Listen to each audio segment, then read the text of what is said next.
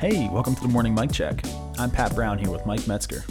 Mike and I have known each other for a while now. I first met him around 2010, and he's become one of the key mentors in my life. Over the years, we've had countless conversations, and in almost every one, I've walked away having discovered something new. Mike has this unique ability where he can reframe a conversation, and you begin to discover a deeper reality around you. It's a bit like Alice tumbling down the rabbit hole. I'm releasing these conversations as an invitation to follow me as I go down that rabbit hole.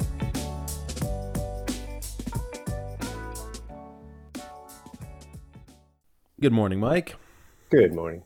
Well, we got got a lot spinning in the in the world today. There, there's there's a lot going on. Um, one of those, which I think we just saw a whirlwind of commentary about, was this whole student student debt. It's amidst a lot of other factors in in our economy, a lot of things changing, um, and I know you have a column coming out about this. I wanted to hear hear your thoughts. How do you how do you digest? You've you've always been a a good voice that doesn't tend to lean too far left or right, and it's hard not to turn on the news and see extreme left or extreme right. So, what's what, how do you how do you or what's what's the Mike Metzger take on this topic today? You mean the morning mic check or something like that? well, uh, yeah. So first of all, it's a uh, we tackle a lot of it in the in the column. It has to do with student loan, and but uh, what we wanted to tease out a bit more in this uh, podcast is um, these.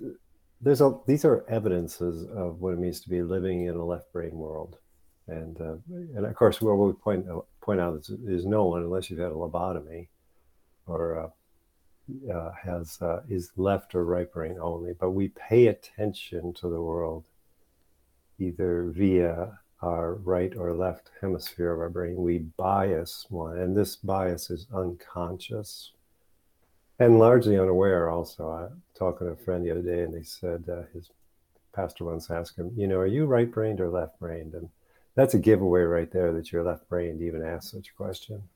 It shows that you have very little comprehension of what it means to bias one or the other unconsciously. And because 95% of our behaviors are non conscious or unconscious, the best way to discern whether or not you bias the right or left hemisphere is two ways. One, remarkably, is through picture drawing.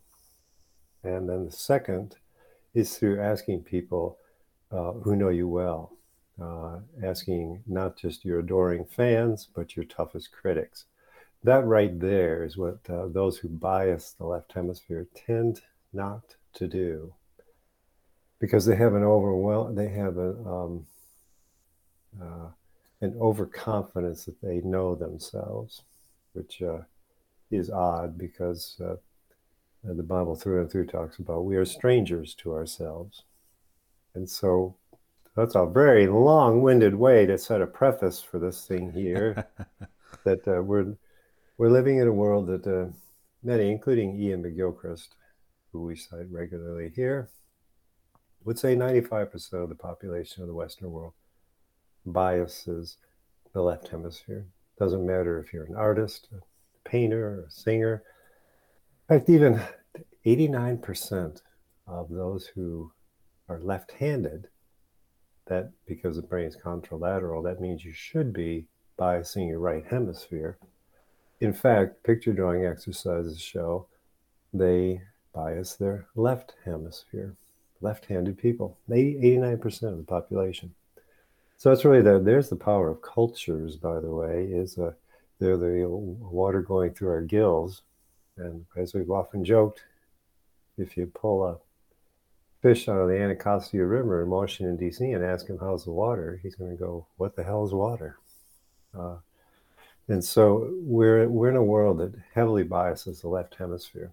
Now, in the, in the column, what I point out is that the left hemisphere only understands numbers as absolutes, which is very good for doing accounting, by the way. So two plus two equals four. Sure. Three, three minus one is two. Necessary but it is only in the right hemisphere that we understand numbers in context.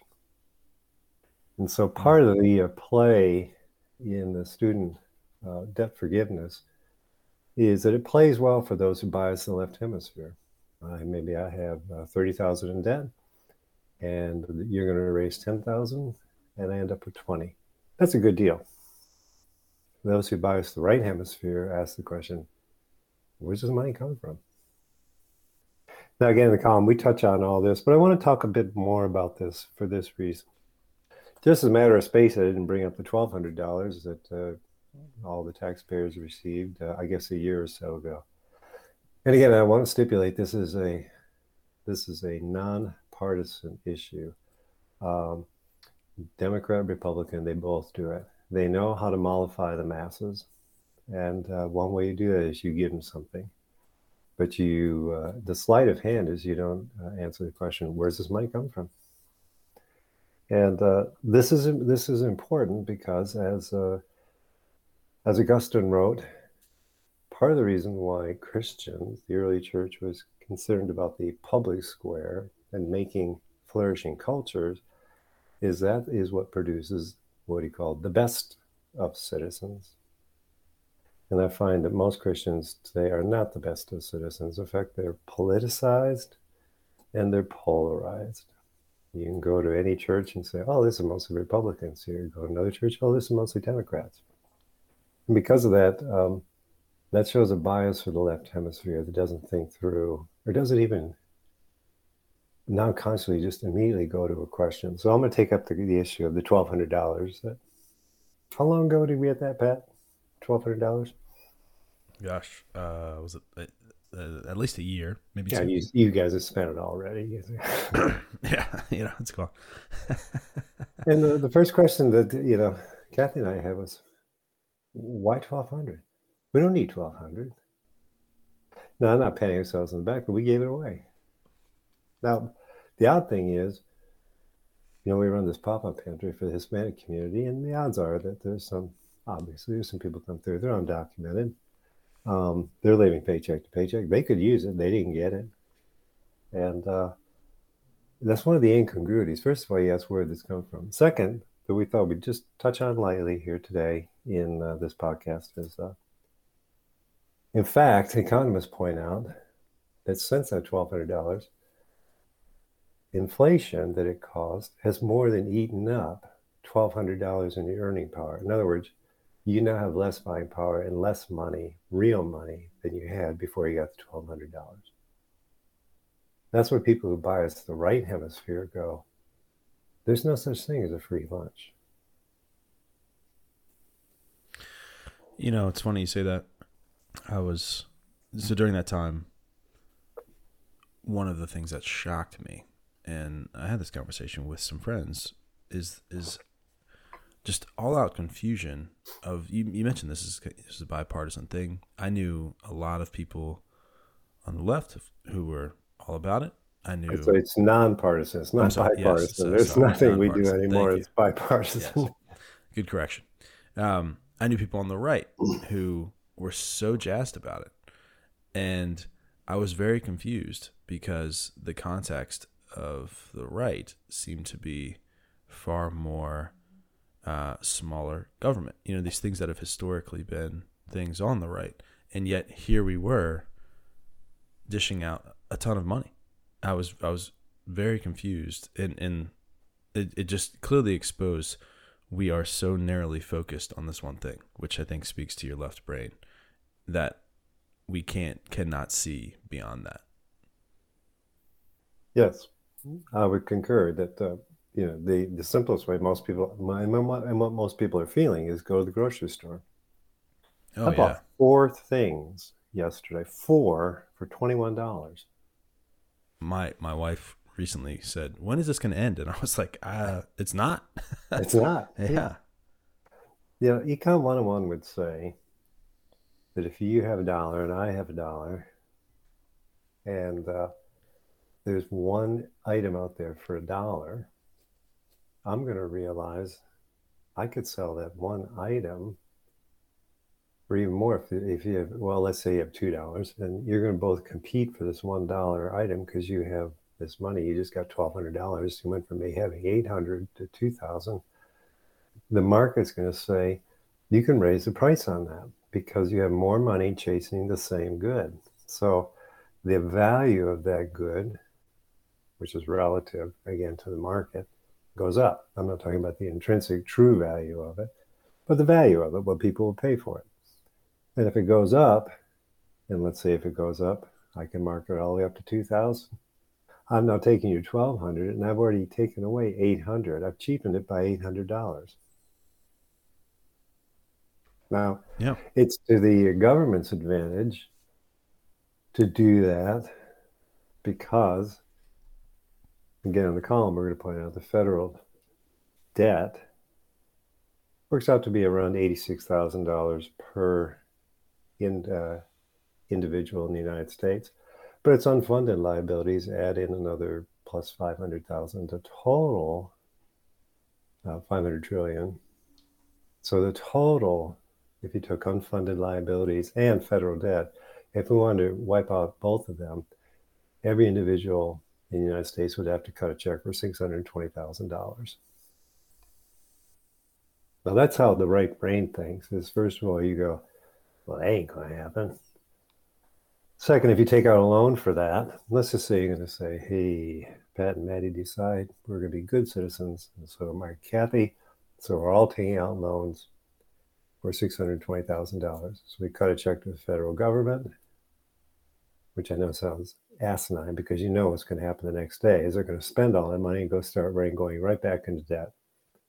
But if you reduce all that, then each one of us have taken on a loan for five, six thousand dollars for the next thirty years. Mm. You get that kind of money sitting around.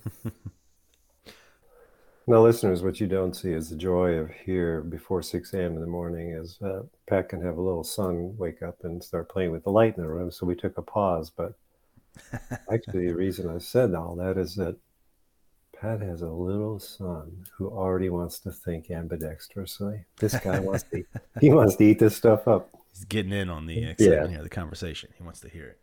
So here's the point that we that we'll maybe leave this with you in a brief podcast is you know that one of the things that eventually led to the collapse of the Roman Empire was was it had unfunded liabilities and unsustainable debt, and yet it gave out freebies to mollify the masses. Free, um, I've been to the Colosseum, what that could hold, uh, they believe in excess of almost 100,000 people. That was free. And there's, uh, you know, I think about Neil Postman's book, wonderful book years ago, Amusing Ourselves to Death. That's a that's a worthwhile read for any Christian. Because the because we don't understand basic econ 101 anymore we're literally being mollified. Mollifying the masses. Here's some more money. Here's free debt.